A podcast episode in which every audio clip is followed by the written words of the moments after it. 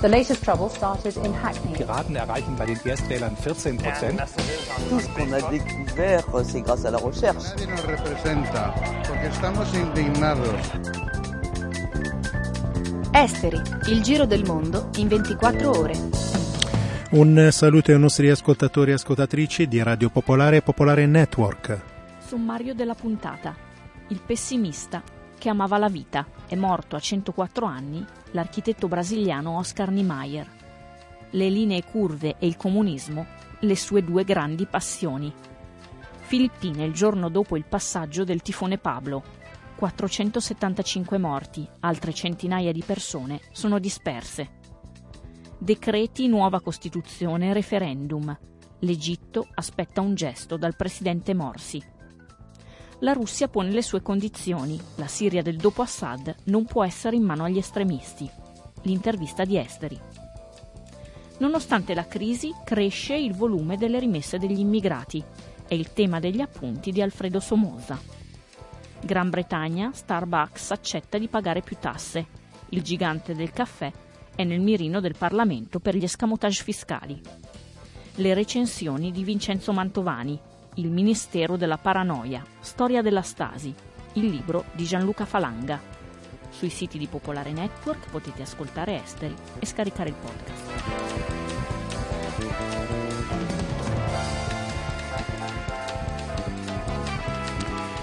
Come ieri partiamo con gli aggiornamenti dalle Filippine, il bilancio delle vittime del tifone Bofa o come lo chiamano nelle Filippine Pablo è salito a 475 morti, altre centinaia di persone risultano disperse. Pablo, il tifone più violento dell'anno, e ha colpito soprattutto l'isola di Mindanao nel sud del paese. Oggi abbiamo sentito padre Gianni del Pime che si trova a Manila.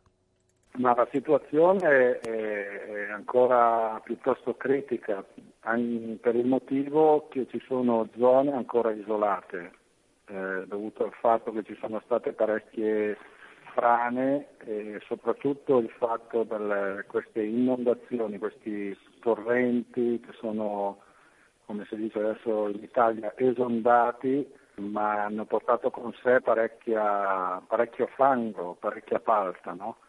Le strade in molte zone sono impraticabili e anche coloro che stanno cercando di portare soccorso fanno parecchia fatica a raggiungere questi posti. Non hanno corrente, soprattutto il problema più grosso è che una certa mancanza di cibo e acqua potabile. Ecco, queste sono nelle zone più colpite uh, di Mindanao. Ecco principalmente sono aree rurali e alcune di queste aree tra le più colpite sono anche aree costiere, nel senso che eh, in alcuni posti eh, anche le onde del mare piuttosto grosse no, che hanno, hanno, distrutto case eh, e altre cose. Esteri, il giro del mondo in 24 ore. Radio Popolare, Popolare Network.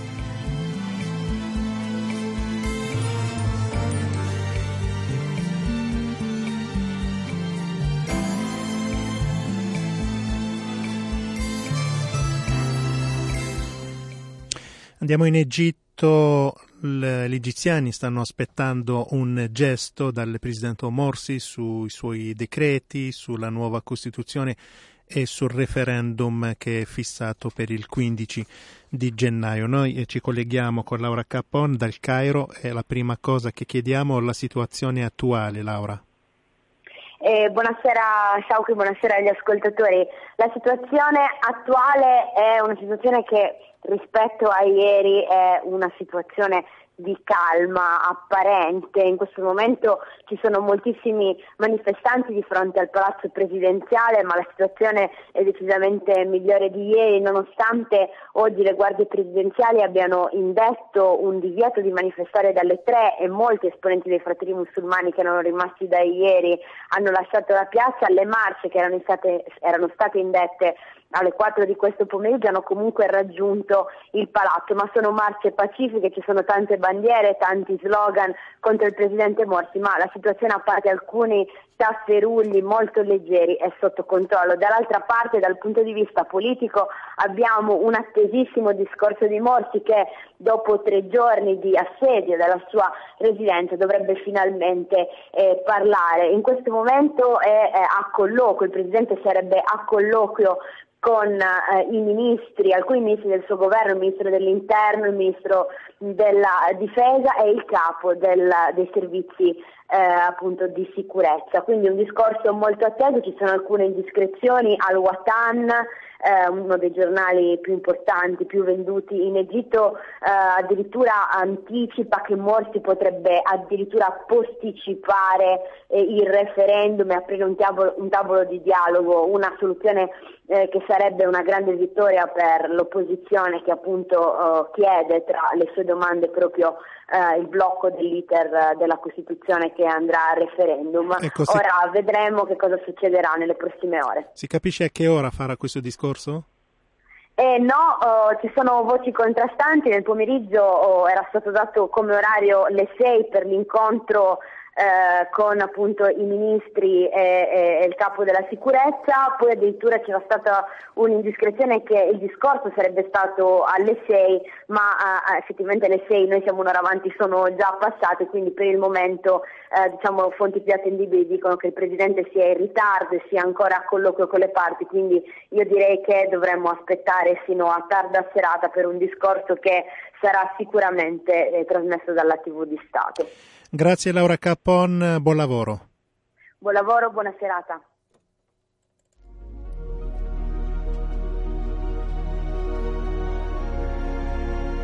Il podcast di Esteri è sui siti di Radio Popolare e Popolare Network.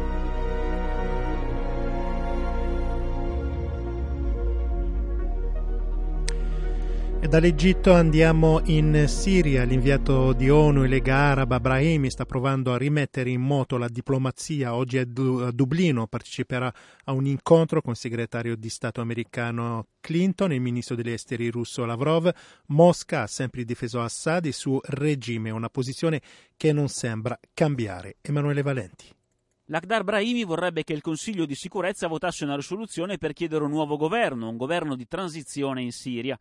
Difficile però che l'inviato di ONU e Lega Araba riesca a raggiungere il suo obiettivo, almeno nel breve periodo. Anche se la situazione sul terreno starebbe cambiando a favore dei ribelli, almeno stando alle notizie che in queste settimane arrivano dalla Siria, il regime di Assad gode ancora di un solido appoggio internazionale, che in Consiglio di sicurezza si traduce con la posizione di Cina e Russia. Questa settimana il presidente russo Vladimir Putin è stato in Turchia, un importante alleato economico ed energetico, ma un paese molto lontano sulla questione siriana. Ankara è tra i principali sostenitori dell'opposizione. Il Cremlino, lo scrivono in questi giorni i media russi, sa bene che Assad è in difficoltà, ma nonostante questo la sua posizione non cambia. Timofei Bordacev, analista di questioni internazionali all'Alta Scuola di Studi Economici di Mosca.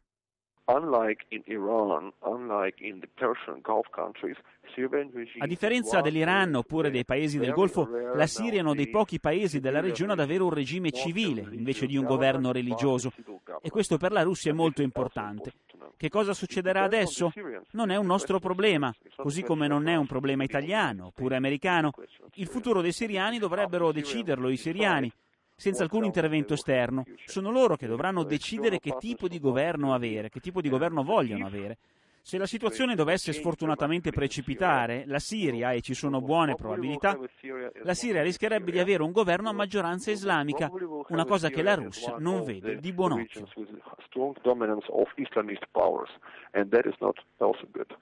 Una posizione che non stupisce. Pensate solo alla Cecenia, oppure allargando la prospettiva alla disperata lotta di Mosca contro l'estremismo islamico nel Caucaso. La posizione russa si basa poi su alcuni dati oggettivi, che arrivano da lontano, la Siria è sempre stata il principale alleato russo in Medio Oriente, in Siria c'è l'unica base militare russa sul Mediterraneo, quella di Tartus, e la politica della non ingerenza nelle questioni interne di un altro paese, anche in presenza di una guerra civile, ha sempre caratterizzato la politica estera di Mosca, così come quella di Pechino, quindi della Cina, quindi una buona parte della comunità internazionale. Non è corretto parlare di una posizione della comunità internazionale sulla crisi siriana. Ci sono gli Stati Uniti e l'Europa, che non si possono definire comunità internazionale, perché non lo sono. Ci sono poi i regimi conservatori del Golfo, che sono tutt'altro tranne che paesi democratici. Russia, Cina, India e diversi paesi dell'America Latina hanno un'altra posizione, una posizione diversa sulla crisi siriana rispetto a quei paesi che si definiscono comunità internazionale. Quindi, a mio parere, Mosca non è contro il resto della comunità internazionale, ma l'esatto contrario. In effetti un punto di vista diverso su una storia, la crisi siriana, che in Occidente viene considerata in tutt'altro modo. È un punto di vista, secondo Timofei Bordacev, che non sta cambiando. No, I don't think that he's changing his position because he has been always on the side of international law and not non-intervention into internal affairs. He not changing this position. Nessun intervento esterno e rispetto del diritto internazionale, questa è la posizione di Putin. In conclusione bisogna poi ricordare che su alcune questioni, ne parleranno oggi la Clinton e Lavrov, Stati Uniti e Russia hanno la stessa posizione. Anche Washington, per esempio, ha paura dei gruppi islamici, e tra i motivi principali della prudenza americana in Siria, a giorni il principale gruppo islamico del fronte anti-Assad, al-Nusra, potrebbe essere inserito nella lista nera delle organizzazioni terroristiche al Dipartimento di Stato.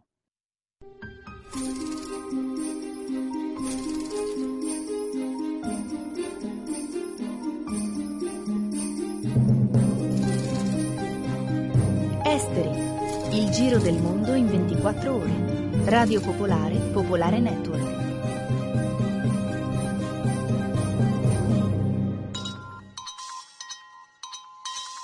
Emissioni di CO2 in ascesa a livello globale. Dai 37 miliardi di tonnellate del 1990 si è passati ai 45 del 2005, ai 49 del 2010 e la proiezione, nel caso prosegua il trend attuale, porterà fino a 57 miliardi nel 2020. È quanto emerge dal rapporto del programma dell'ONU per l'ambiente presentato a Doha. Senza impegni di riduzione di gas serra, si legge nel rapporto, aumenta la probabilità di andare oltre i 2 gradi centigradi di surriscaldamento con forti rischi di eventi climatici estremi. Esteri 6 dicembre. Andiamo in Brasile, è morto ieri sera a Rio de Janeiro l'architetto Oscar Niemeyer, aveva 104 anni. Niemeyer è conosciuto come il padre di Brasilia, la capitale del Brasile, inaugurata nel 1960. Numerose famose le opere, anche bellissime, realizzate in giro per il mondo, tra cui la sede della Mondadori a Segrate.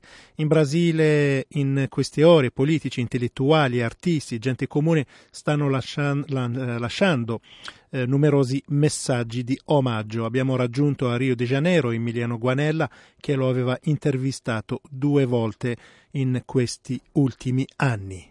Ieri la Presidente Dilma Rousseff eh, ha detto una frase secondo me molto bella, è, è, il momento di piangere per la sua morte, però sarà sempre un momento di celebrare la sua vita, perché appunto Niemeyer non aveva solo questa caratteristica di essere un grande architetto, uno dei maestri dell'architettura mondiale, è molto coraggioso, rivoluzionario, ma anche questa caratteristica di aver vissuto così a lungo, superando prove eh, avversità, andando avanti e indietro negli ultimi anni dagli ospedali, però sempre lavorando, sempre eh, stando attivo. Un bellissimo anche titolo di O Globo, il giornale brasiliano, che ovviamente oggi celebra eh, Niemeyer con diverse pagine il pessimista che amava la vita, perché Niemeyer si riferiva pessimista, però poi nel, nel giorno dopo giorno assolutamente eh, eh, non lo era. Io ho avuto la fortuna, eh, l'onore di poterlo intervistare due volte e, e, queste interviste lunghe di un'ora in cui lui poi anche ripeteva concetti, insomma la prima intervista era nel 2003, quindi già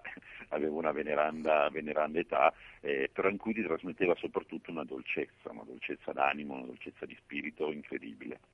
Nel 1945 Niemeyer entra nel Partito Comunista Brasiliano, così nel 1964 soffre sulla sua pelle il golpe militare, così va in esilio a Parigi. Disse durante la dittatura tutto è stato differente, il mio studio è stato saccheggiato, i miei progetti poco a poco hanno incominciato ad essere rifiutati. Il posto di un architetto comunista è a Mosca, mi disse un giorno un ministro. Bene, la dittatura ha perso e il suo ufficio invece sta oggi a Rio de Janeiro. Il suo studio sta sull'Avenida Atlantica, l'avenida che, che costeggia il mare di Copacabana, un palazzo dalle curve, un palazzo ovviamente da lui costruito, l'ultimo piano di questo, di questo palazzo, una vista meravigliosa, però il suo studio era molto semplice, circondato di oggetti, di libri, eh, di foto e, e poi quel, quel, quella maniera di sorridere alla fine di ogni frase e di, di raccontarti anche cose importanti, aneddoti, innumerevoli storie sulla costruzione di Brasilia, questa scommessa incredibile che, che il presidente Getulio Vargas fece e, e, diede appunto a Lucio Costa e a Scania Maier, eh, però tutto te la raccontava eh, sorridendo. E poi alla fine ti diceva insomma una delle sue frasi classiche, l'architettura non è certo la cosa più importante della mia vita, la cosa più importante della mia vita è viverla e, e, e mi ricordo che una volta mi disse qual è il segreto per essere giovane, non c'è nessun segreto, venire tutti i giorni a lavorare, però mica lavorare tutto il giorno, trovarsi con gli amici, fingere di essere giovani, quel suo fingere di essere giovani a Niemare veniva particolarmente bene. Disse anche che non è attratto dall'angolo retto né dalla linea eh, diritta, ha detto che quello che lo ha affascinato è la curva libera e sensuale come ad esempio le nuvole del cielo oppure il corpo della donna preferita. Questo è altro, si sente dire a Niemeyer quando lo si intervista. Mi ricordo appunto la prima intervista nel 2003 eh, gli chiese ovviamente un parere sull'appena eletto presidente Lula da Silva e Niemeyer che si è sempre detto fino all'ultimo comunista disse insomma Lula non è un comunista però io lo apprezzo molto e a un certo punto mi, dice, mi disse lo apprezzo molto soprattutto perché per la politica che sta facendo per i poveri del Brasile Niemeyer l'ha sempre appoggiato per questo ma anche per la politica internazionale mi disse. Lula sta tessendo diversi rapporti col mondo arabo, con l'Unione Sovietica. Ecco, nel 2003 però a Scandimare c'era ancora l'Unione Sovietica eh, e non era secondo me un lapsus, era veramente eh, ancora nel, nel, suo mondo ideale esisteva, esisteva, ancora questo. E poi le considerazioni sulle, sulle, sulle curve, ecco, insomma, è scontato però eh, che lui eh, associasse le curve non solo alle montagne, alla natura, ma anche alle donne di Rio, la sensualità di una città unica nel suo genere, questo era assolutamente scontato. E, mh, mm, mi ricordo tra l'altro che eh, nel suo studio era impossibile, visto che le due interviste erano per la televisione, eh, filmarlo senza che in qualche modo nel quadro della, della, della telecamera eh, apparisse questa foto molto grande che aveva di tre donne nude, eh, che era un po' la sua ispirazione che aveva proprio davanti. E lui lo sapeva e si metteva apposta seduto in modo che eh, in qualche modo queste donne nude dietro apparissero. Dopodiché quando uno poi tornava a casa inebriato dalla, dalla, dalla bellezza, della chiacchierata, della lunga chiacchierata che avevi fatto con Niemare, dicevi vabbè insomma è un aneddoto, eh, ci sta anche quel quadro, ci sta e, e parla anche del personaggio. In questo lungo omaggio a Niemeyer non potevamo dimenticare il suo essere comunista, la sua passione e c'è una famosa frase di Fidel Castro che disse Niemeyer e io siamo gli ultimi comunisti rimasti a questo mondo. Sentiamo ancora Emiliano Guanella. Per esempio una, una, cosa che mi diceva era il concetto che mi ha detto, il concetto dell'edilizia pubblica. Lui ha fatto pochissima edilizia privata, molta edilizia pubblica. Cioè, ha fatto l'edilizia privata però eh, è famoso soprattutto per i grandi edifici, edifici, pubblici. E lui diceva l'edificio pubblico la prima cosa che deve fare è stupire e regalare un momento di felicità, anche per quell'operaio che va al lavoro, eh, anche per quel, quel proletario che va al lavoro, quella sua Brasilia che nel sogno era la città perfetta, invece Brasilia è una città in cui vive vivono soprattutto burocrati, funzionari ben pagati e dove nelle città satellite, come vengono chiamate, vivono invece tutti quelli che lavorano nei lavori più umili, diciamo, in Brasile. Ecco, lui diceva, eh, in qualche modo, se, se, una, se c'è una cosa che io voglio in qualche modo mh, risaltare delle mie opere, è che la persona che magari non ha nulla, magari vive in una casa piccola, magari eh, soffre molto e lavora molto ogni giorno per portare a casa il pane, eh, quei due minuti in cui si ferma davanti a un edificio eh, deve dire che bello, deve, deve, avere uno stupore e deve essere contento e in qualche modo gli deve anche in una piccolissima parte eh, cambiare la giornata. E questo è il mio contributo che faccio non solo a quelli che vivono nell'edificio ma a tutti quelli che ci stanno intorno,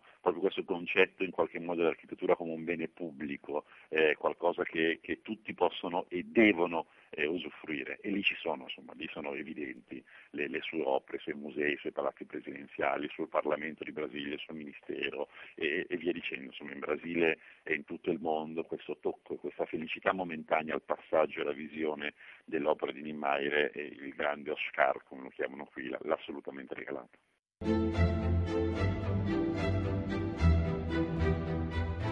Esteri.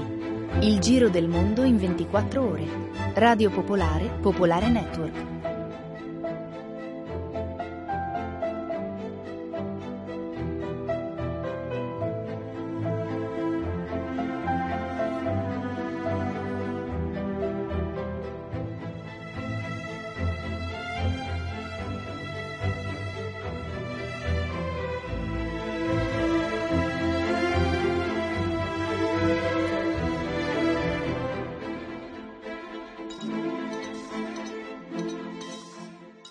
Gran Bretagna, Starbucks ha comunicato oggi che pagherà più tasse, questo dopo le aspre polemiche sul limitato contributo al fisco da parte del gigante del caffè.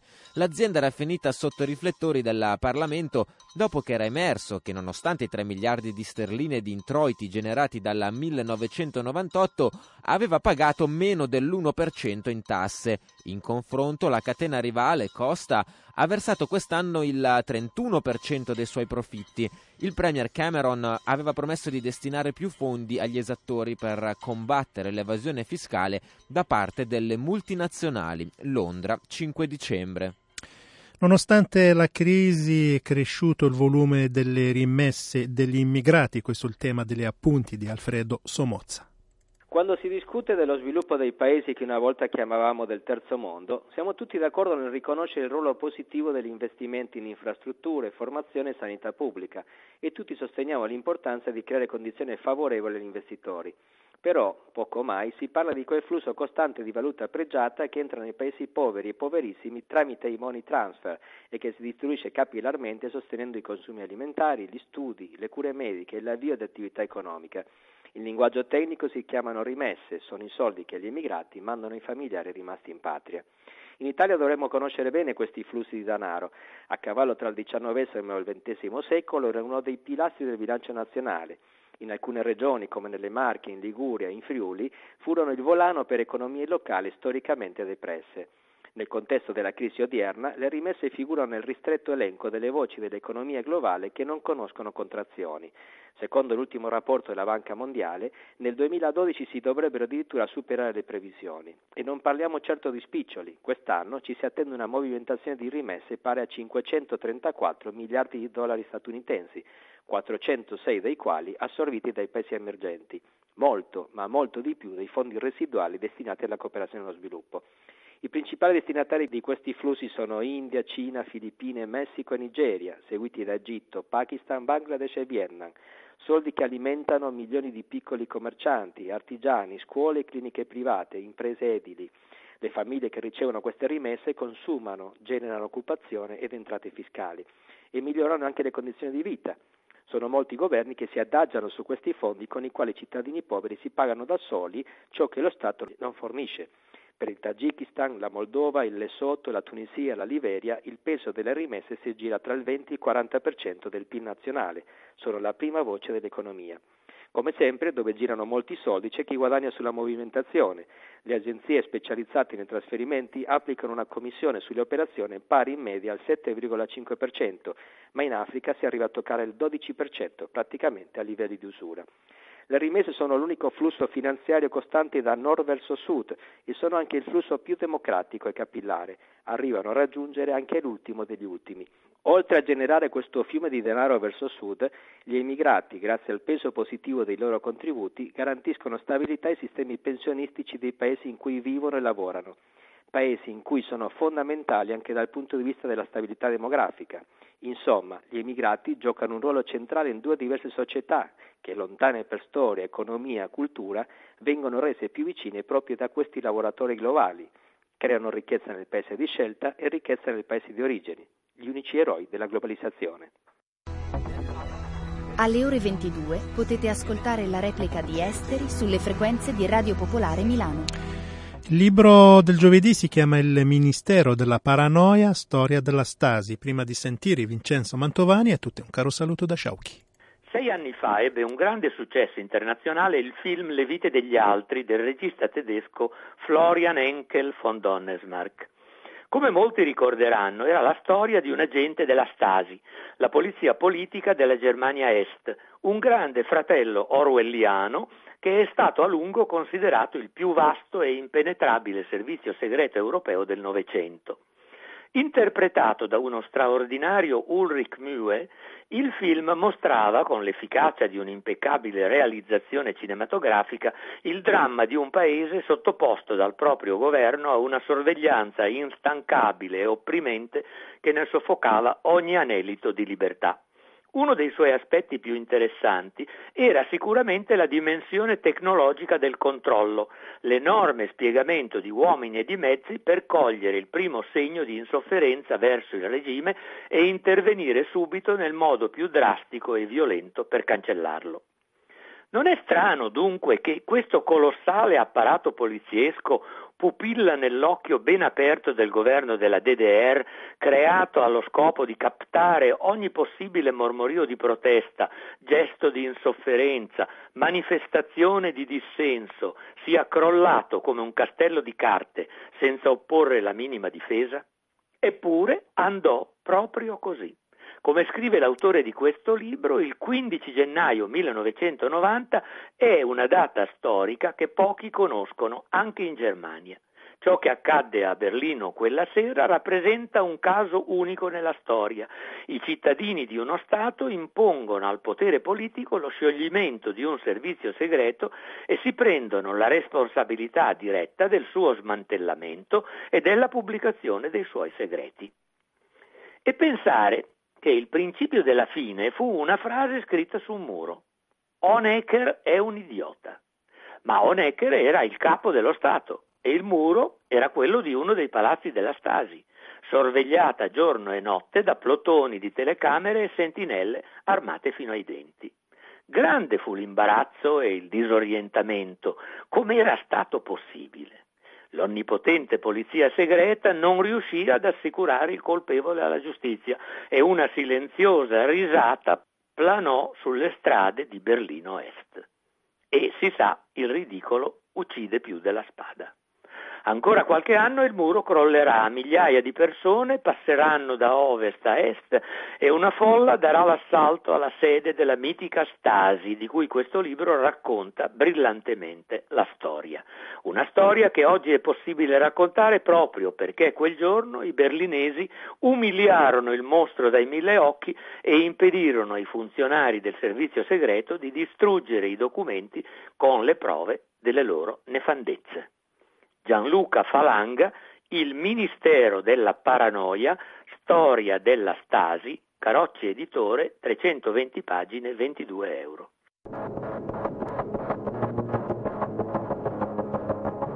Avete ascoltato Esteri, un magazine di Radio Popolare.